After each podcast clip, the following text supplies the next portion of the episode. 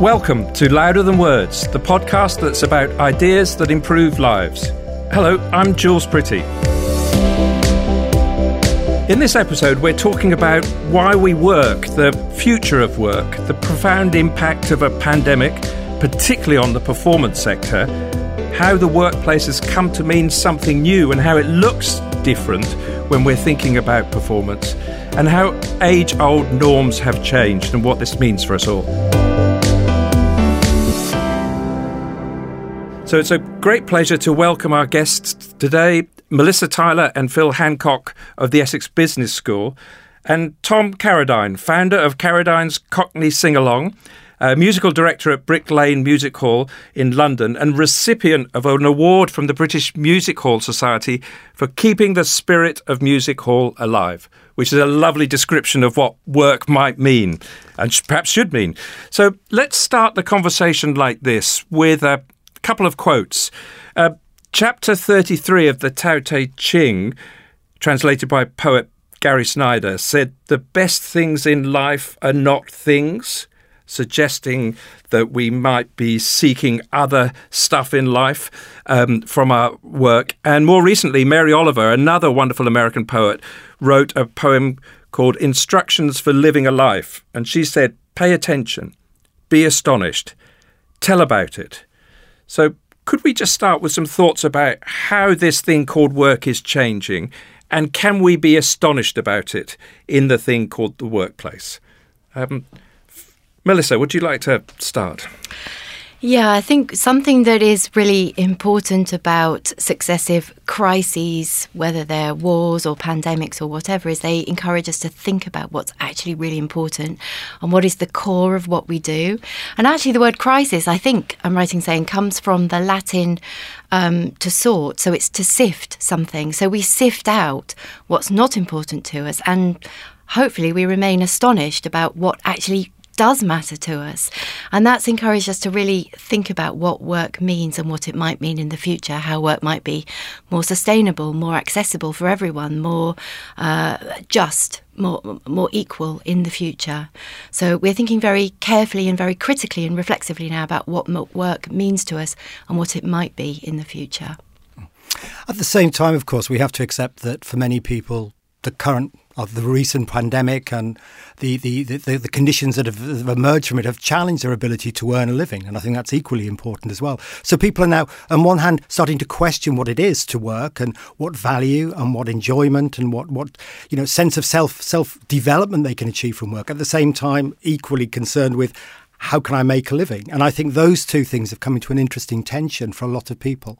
And Tom, you're as a musician and performer and uh, director of performance. Um, what what are your observations about about these aspects of the thing called work from your side?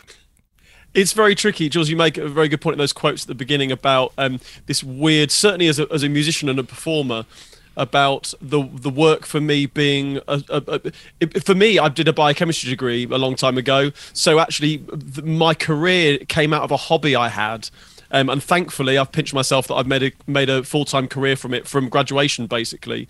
So there is there is a weird kind of um, crossover where work and, and pleasure and hobbies and all of especially for for the music that I perform, which is um, uh, vintage music and music from the music hall and the wartime and and. Uh, uh, um, 150 years worth of music it that crosses over this, this these kind of boundaries of of the music that I enjoy and I enjoy sharing. So yeah it's tricky and that's one of the things that the, the pandemic showed was the fact that um, this weird kind of crossover section of, of where does work finish where does my my real life and the fun kind of balance um, and obviously coming out of this and kind of recreating a, a, a career and work out after the pandemic um, yeah, it's, been interesting how we finding my feet again to try and find that and, and kind of put the work life balance back into back into position.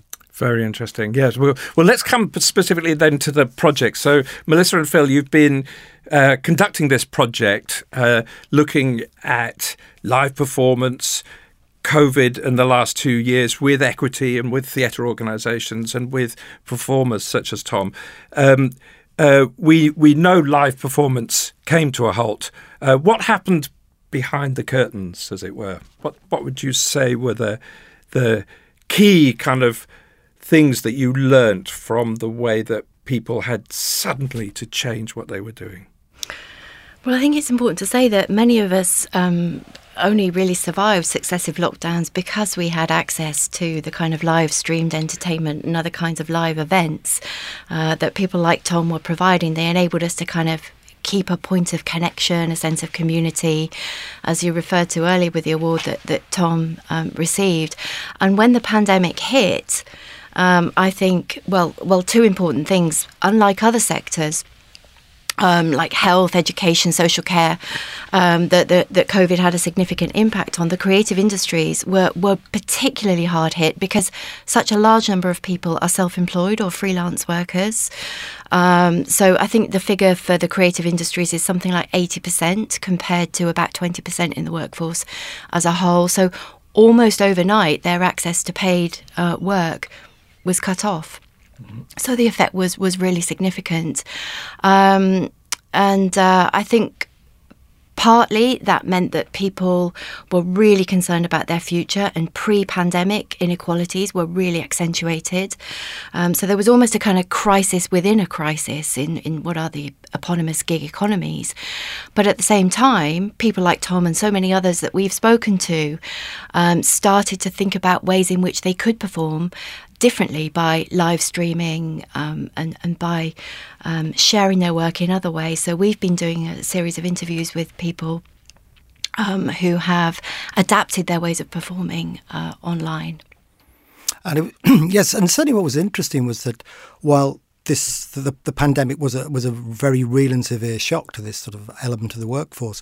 A lot of them were, were quite well positioned, we found, because they'd been operating in what is a precarious employment market anyway. and to be a performer, of course, is not simply to perform. For most of our, most of the people we spoke to, being self-employed and freelance, it was also a job that required self-marketing, you know, financial management, all those sort of things. And those were skills that they could take over and build, you know, utilize to build a, a presence online. So many of them, of course, were very adept, for example, at using social media as a, as a way of ensuring that they had a profile in the marketplace. So it was interesting that certainly not for all of them, but for a significant number, they could actually harness and, and leverage the skills that they developed as performers prior to the pandemic. So interestingly, the work, the, the managing the work becomes a kind of performance in itself. In itself, yes. because you're having to do all of these other kinds of things and do it super fast and quickly, mm-hmm. learn new skills to make yourself um, at least kind of known and marketable um, so that people come to you. And Tom, you were saying um, the the boundaries between the thing called work and the thing called performance have to blur when that's happening. I mean, I've used the the let's peek behind the curtains, but actually, when you're sitting at home, you're not on the stage. you're absolutely the audience is somewhere what, else. Yeah, but actually, that, that, kind of brings up two things. What, what, one of the interesting things, of course, was with having all of my all of my in person live gigs just evaporate overnight. Um, this feeling of um, yeah, uh, this this the, the kind of work life balance blurring and performing from home. The um, many of these performers that um, uh, Phil and Melissa have spoken to, and um, of course we were broadcasting from home. We were inviting people into our homes, and um, many of us that weren't kind of ready for that. Um, and uh, for me, my my live streaming, my weekly live streaming that I did for 60 odd weeks during um, from from kind of March 2020 um, I started out it was complete fluke. I, I, had a weekly residency in a pub in Covent Garden which I cancelled actually was the week before the first lockdown and because I came down with what I thought was COVID. I had I had a cough and I had a, a temperature um, which thankfully didn't prove to be COVID but so I was self-isolating. So in with with nothing to do on my regular weekly Thursday I decided I'd go live. So I literally went live on my phone in my study. Um, the quality was terrible. The, the the aesthetic of my very um, very kind of modern study just wasn't right for what I do. Um, but then it gradually built from there. Um, but again, the, the this kind of crossing of of, of the work life kind of uh, balance was tricky because my my wife's a civil servant. She was working from home. Um, I had a, a, a, at the time eight year old son um, at home, um, uh, and yeah, just kind of not only br- bringing my my my outside work and stuff home, which I'd never really done before. I'd always gone out to gig, I'd always gone out to perform. To try and, try and balance that with with real life during the during the lockdowns brought about its own own kind of trickiness, I suppose. Um, and also, we had building work being done on our house at the same time. So, I mean, I think I went between like four different locations around the house. Um, but uh, the uh, the amazing things that, that the pandemic brought about with that was as Melissa says that, that the, the, the creativity that it had to that I we had to do to to keep performing. And but equally it made me it gave me the ability to connect with many many um I call them fans now I suppose and people who, who kind of followed my work over the years but perhaps lived around the world. And when I was live streaming weekly they could join in. They could feel connected once more whereas they might have seen me perform once in London perhaps a few years ago. Um, but yeah, they were back watching me live every week, um, buying my CDs, buying my merchandise that at their request I created. So yeah, it's been a bizarre roller coaster over the last couple of years. Um, well, that's and, very uh, interesting. I, I, uh, what you've described there, I think, is is fascinating. This sense of agency that that you've taken on and and be, I would suggest partly because you're in that kind of creative industry, if we would use that already, that you have to have um, agency and confidence to perform to get in front of people and possibly fail, um, or, or, to try stuff just as you described on the phone, which you know is not much good, but you're going to give it a go anyway. And that kind of performance um, uh, uh, needs agency uh, in the workplace, not everybody has that in, in other forms of workplace. And yet, if we're given that kind of offering of control in the thing called home, where we're doing work, does that open up that open up or blur or create interesting questions about the future and the nature of work itself. I mean, what, what are your thoughts, Phil? Well, I mean, it, it, opens up an interesting question that we, you know, we, we could extrapolate, you know, extrapolate out from Tom's experience, and those are some of our performers that we've spoken to. And you talk about agency, of course, agency. To know that we, we have agency, we require some form of feedback, some sort of intersubjective um, um, sort of, you know, reinforcement of that. And of course, what a lot of these performers were finding that was very difficult at first was the was the sudden lack of that that feedback, that immediacy, that that interactive dimension. Yeah, absolutely. Um, you know, I mean, one of one of my one of um, one of my in, most interesting interviews was a comedian who said, you know, I, I never thought about this before, and, and Tom may disagree, but he said, you know, comedy is the only art form that requires a physical response. You know, I mean, so you know, people may dance, they may clap, they may cheer, but it's not necessary. Comedy to work requires a physical response, and he said, "I lost that completely." Yes, yeah. Um, more than a chortle, more than a kind of wry smile. Yeah, well, yeah. something physical. I mean, mm. I mean, there have been some ways that's been mediated through the technology on, on Zoom and Facebook using, you know, various emoticons and, and, and, those kinds of gestures. But generally speaking, that was lost. Um, and that uh, uh, raises interesting questions about work, how performance or how um, the appropriateness of what one is doing can then be measured and adjudged in ways that aren't overly disciplinary or overly based on surveillance, but you know the everyday acknowledgement between an employee and their line manager or their colleagues who just say, "Well done, that's great, thank you." You know that sort of immediacy is lost. So I think that's that that raises a very interesting question in terms of you know you know, how do I judge that I may have agency, but is it the right agency, so to speak? And is someone letting letting me do that, as it were, or encouraging that, or giving at least some feedback mm, in that? Absolutely. Well, Melissa, you've done a lot of work on kind of gender relations in in the workplace, in the thing called the workplace, which we're teasing apart here.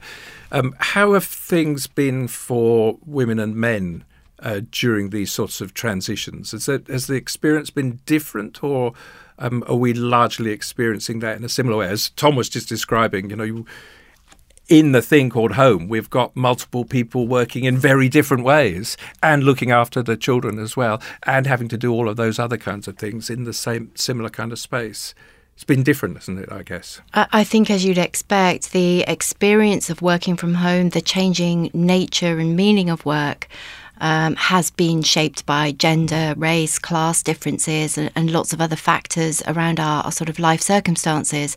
So just for example, in terms of the performers that we've been speaking to, on the one hand, performing from home in the way that Tom does. I mean, Tom's a, a working parent himself, but it, as he su- suggested, it requires dedicated equipment, space, time to develop the skills and so on that's needed, and and and that those opportunities aren't equally shared by everybody.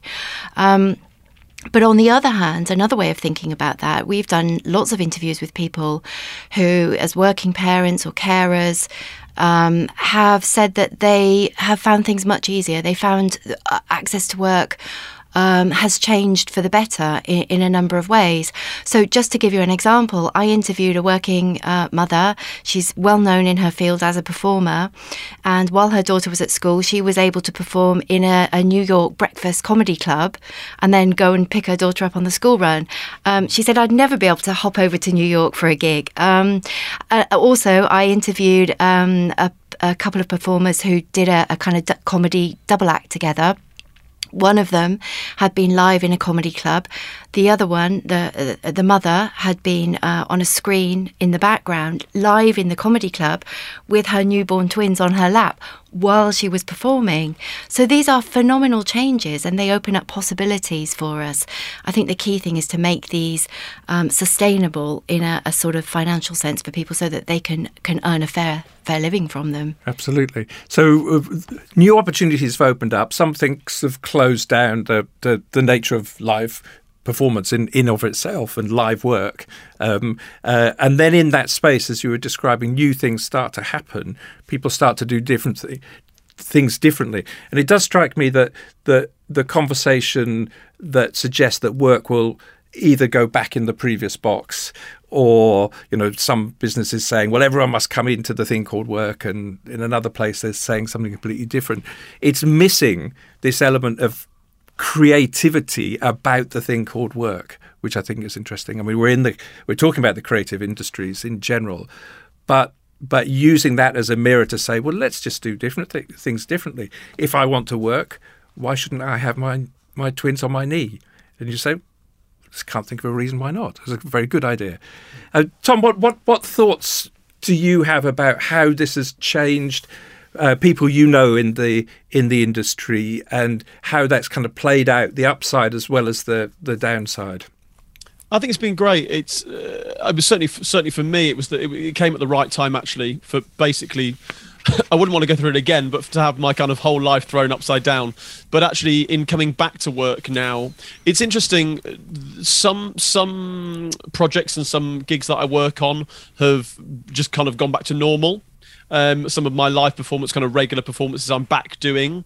Um, some of them slightly different through the kind of tail end of the restrictions and things, and especially with what I do with sing along, the the limiting of being able to sing along indoors rules and regulations about that. But I, I performed at Wilton's Music Hall um, recently, um, both under the restrictions and without. So yeah, things are kind of getting back to normal on that front. But then again, uh, the work that I do at Brick Lane Music Hall actually I've, I've taken a kind of step back there i kind of reassessed my reassessed my position there and and my my work life balance and where I wanted work to go.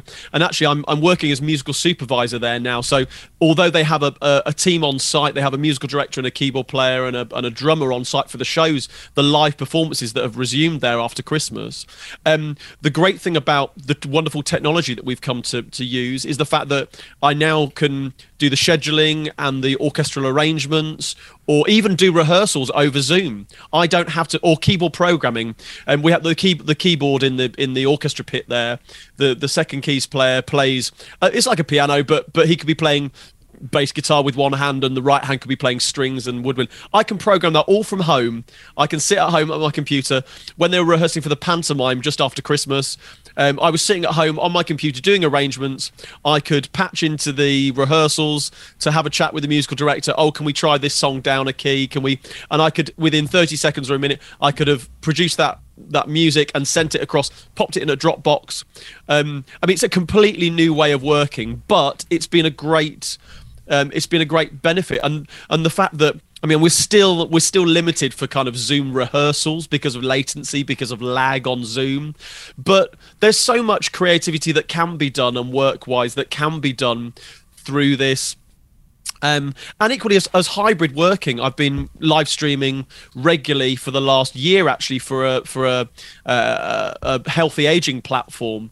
Um, uh, it's called Goldster. We do they do um, it's a, kind of classes, weekly classes, and I do a sing along class every week for them. But that's a, a regular thing in my diary now, doing an hour long live stream sing along on a Tuesday, which a few years ago would have been a complete it wasn't even a thing, and now it is. Um, and it's lovely to know that that yeah, and, and equally performers like myself who have other sidelines, be that they teach Pilates or, or massage or um, uh, kind of mental health or kind of things like that, they can they can kind of use those extra skills to kind of teach or coach on those kind of platforms. Um, whereas a couple of years ago, we had no idea what Zoom was. Yeah, I, I, and it does strike me that we're we're seeing seeing kind of ratchets that, that we're seeing changes that are not going back because you've described learning that you've done as performer with others, but there's also learning from um, uh, audience, from participants, from people who are watching.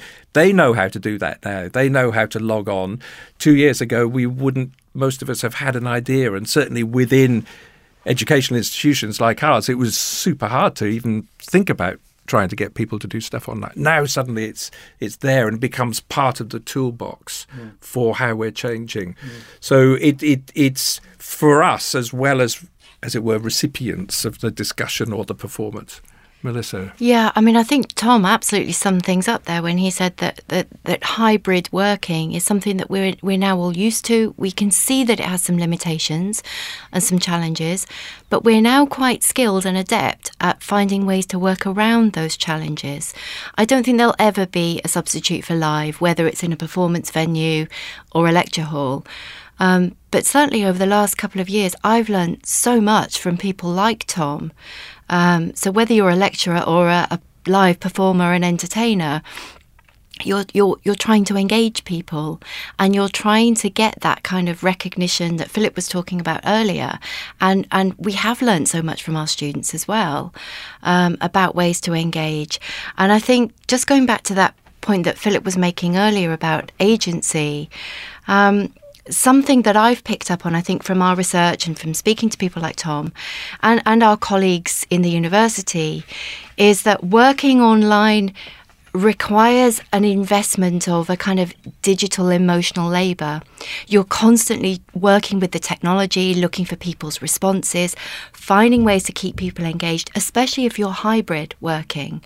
Um, but I've been really a bit more pressure. Struck. I mean, there's almost a little bit more tension and pressure. There's, there's extra work involved in that. Oh, a- absolutely. But I think we're all learning new skills and finding new ways to engage.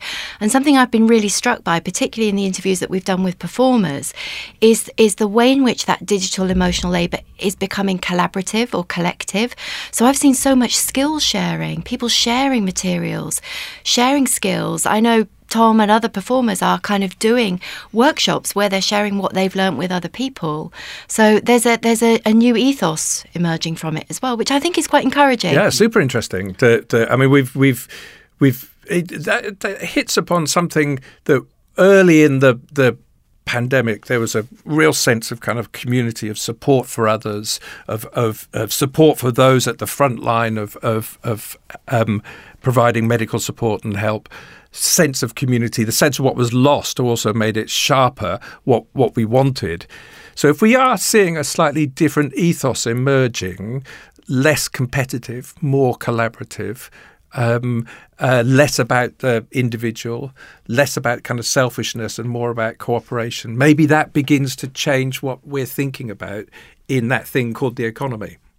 I think that's very possible. Um, I mean, I think certainly from my own experience through through the, the interviews I undertook, there were real shining examples of this level of collaboration. But there was also competition. I don't think we should be blind to the fact that that's absolutely it's still a competitive marketplace, particularly when we talk about the entertainment sector. Um, We talk about the economy, though. I mean, I, I don't want to get too carried away with this. I mean, we, we also have to think about the fact, you know, there's, there's a material dimension to this. There is an inequity in access to the kind of facilities that enable this kind of delivery, for example. So I'm sure Tom, well, Tom mentioned at the beginning he was using his phone. To the best of my knowledge, he's still using his phone in order to undertake these live streams because, you know, the internet access where he's based is not as good as it might be, say, in the centre of a major city. Um, I spoke, to, I interviewed many, many performers who would love to have been involved in developing this kind of hybrid develop, um, delivery, but lived in rural areas. So that there's a material infrastructure there, and there's also the financial aspect, and we can't deny that. You know, still even within this uh, perhaps a, a, brave new world of hybrid delivery, there it is still a highly precarious industry.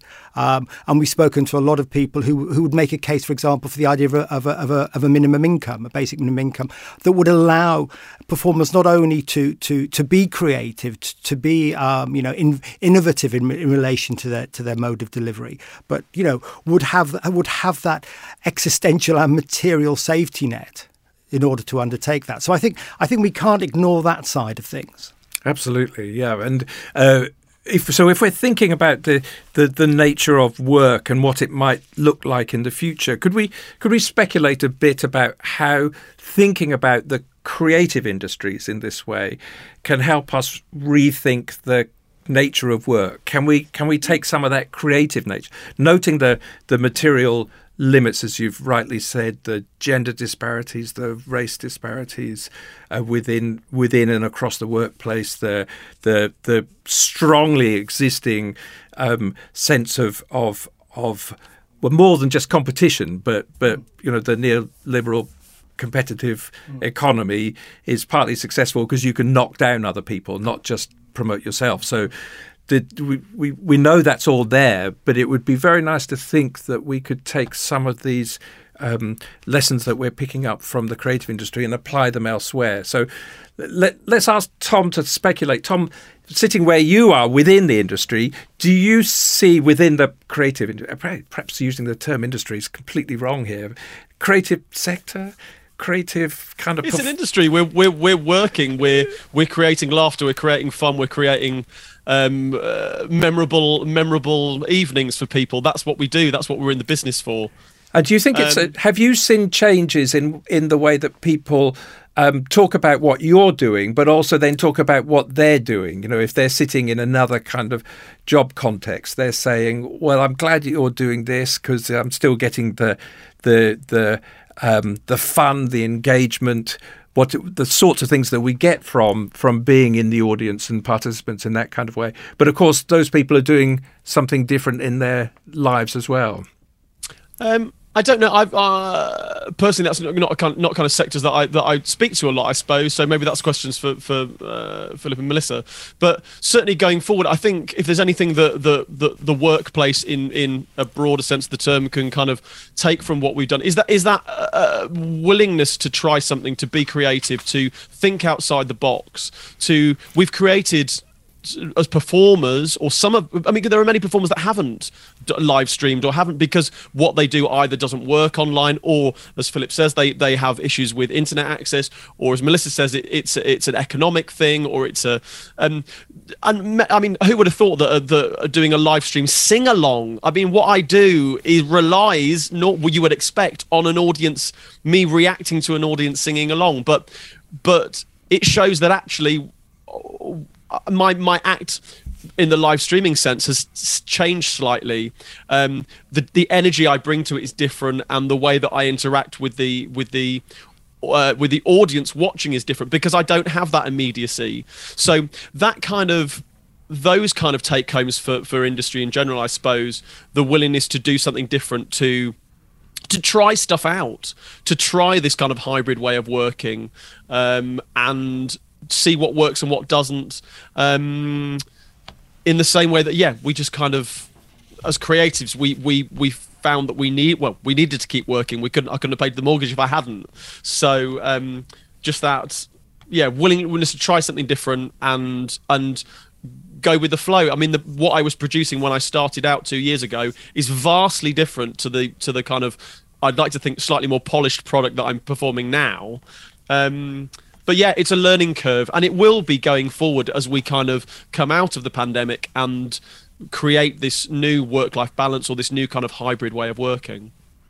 It's very interesting that when we look at big trends to work, we we we quite often do frame those as as kind of problem situations to overcome when we're thinking about retirement ages stretching away, people working longer in life, um, the inequality growing within within work, as you've as you both alluded to, um, the gig economy, multiple jobs in order to survive, um, and yet at the same time discussions about about a four day week in Iceland, Belgium, and UAE, which I suppose can afford such a thing.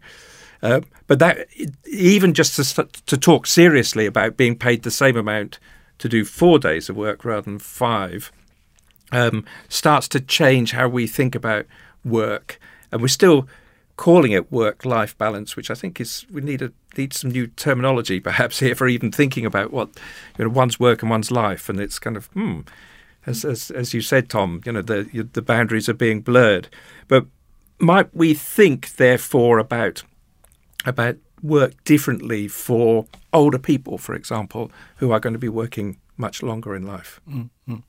I mean, I think one of the, the starting point here, and I think this is something that that Tom touched upon when he talked about creating. You know, uh, there's a lot of talk about you know non-material, immaterial labour that creates effect. Actually, starting first of all to value more in our society the creation of effect, of joy, of laughter, of of ideas, of I think I think you know it, it's well known. I, oh, it's well well agreed that often you know the, the creation of ideas, for example, in the academy, in arts, in the humanities, is seen as somehow lesser than the, the, the production of material products and resources. Factory stuff. Factory stuff, which yep. is you know still vitally important. Mm. I certainly wouldn't want it any way to to to you know to to, to belittle or or you know or, or, see that as somehow less important. I'm not trying. I'm trying to see a balance here uh, that we see the production of, as I say, you know, a social and civic you know, culture as something important again. So I think that's very and providing recognition for the fact that work does take different forms. I mean, a little bit provocatively, but you know, there have been debates around in our own profession as academics, you know, is teaching online as good as teaching in the classroom? Now, certainly, I I miss teaching in the classroom. I have done. I think, as we've already said, as Melissa said, it provides a, you know, is there's something unique and special about that. But is this idea that teaching online is somehow lesser, that it doesn't require as much work? In fact, in many respects, it's far harder to do that. Uh, uh, let's talk about the emotional labour that goes into that, the aesthetic dimension of getting everything pitched in a way that is, is, is funneled or mediated through the technology is actually incredibly difficult. Now, as I say, I think that opens up great horizons, but we need as a culture and a society to recognise the and, and, and you know. Provide provide a, a, sense of validation for that kind of work. And I think that's something that's very important moving forward. I think something we will see more of. Very interesting. I mean, you've you've worked in the past on on the magic of Christmas. Um, yeah. and kind of exploring how that myth making goes on. Um, and there's a lot of people working to make that happen in that kind of context of work mm-hmm. and creating exactly those things you've mentioned a mm-hmm. kind of sense of kind of excitement, celebration, end of yearness, um, a whole range of, of, of kind of quite subtle changes to identity, emotion, personality, whatever they are, around about Christmas. So kind of that's that's one example of where where magic can happen. Absolutely. I mean, you use the term magic. There's a you know this idea of atmospheric production, I think, is absolutely at the heart of what Christmas is, and we can't, we certainly can't deny the economic value of that as well. You know, as well as the cultural um, and uh, you know interpersonal bonds that helps create in our culture. It's incredibly important economically. So there's an example of how a lot of work that might not be seen as productive in the traditional sense, that increasingly takes place behind the curtain, as you as you described it earlier, is very very important. Um, so yeah, absolutely. Just to add to that and go back to something Tom was saying earlier about whether we call them the creative industries or, or creative sectors, and Tom said it's important in, in, in many ways to think about them as an industry because it's about the generation of value and the work that goes into that, and thinking about the work that you do on Christmas and the, the sort of labour that goes into producing magic. Um, I think not only will what we think of as work change fundamentally or has been changing fundamentally. Um, as in work will stop being something that happens within a dedicated period of time and in a fixed space. I think that idea is gone, but m- we'll we'll increasingly recognise that much of the work that people do is in what we would broadly think of as the experience economy. So to go back to the poems that you were quoting earlier, things don't matter. What will matter, particularly in the wake of COVID, and as, as hopefully many of us are becoming much more aware of, of, of, climate change and the impact of accumulating things ad infinitum on the world around us, um, we will be looking to experience things and do that collaboratively and collectively rather than just accumulate stuff. And just very quickly, just to follow that up, I mean, I think that raises a very important question. It's the question of how we define and understand value in our society. So it's it's about valuation, and I think that. So we've talked about recognition, we've talked about agency, but it's how we value work and what constitutes work and the products and outcomes and outputs of that work. So I think I think that's something as society we have to we have to seriously deal with, consider not only in the wake of the pandemic and, and, and, and various other changes that we witness around us ourselves, but as a, as, a, as a fundamental question as we move forward. And Tom, what's what's um, what's on the horizon for magic making for you in terms of thinking about this this kind of this balance as you sit at home chatting to us, performing at the thing called home, but also getting back into um, on stage, in person um, uh, events. You're going to be carrying on doing both, I imagine. Absolutely, this hybrid way of working has been a huge revelation. As I said earlier on, the ability for me to connect with people around the world that that I would might have only performed to once um, a few years ago, but then they can they can access my material and they can buy my CDs. I mean, I suppose i have recorded more stuff recently. That's been a push because it's easier to then sell that and, and send CDs around the world or downloads. Um, but equally, um, both uh, Philip and Melissa make a very important point about this experiential um, kind of need as, as as people we want to experience things and and especially after the last couple of years experience these things with other people mm-hmm. so i still think no matter what i do and how much online work i can do there will st- people will still want a good old fashioned knees up in person um, in a in a in a crowded bar or in a theater because we like to experience things together and have that feeling um, so yeah uh, I think, thankfully, um, I'm going to be able to hopefully balance both of those. Very good. I mean, it's what makes us who we are, isn't it? This this common performance, this common interaction.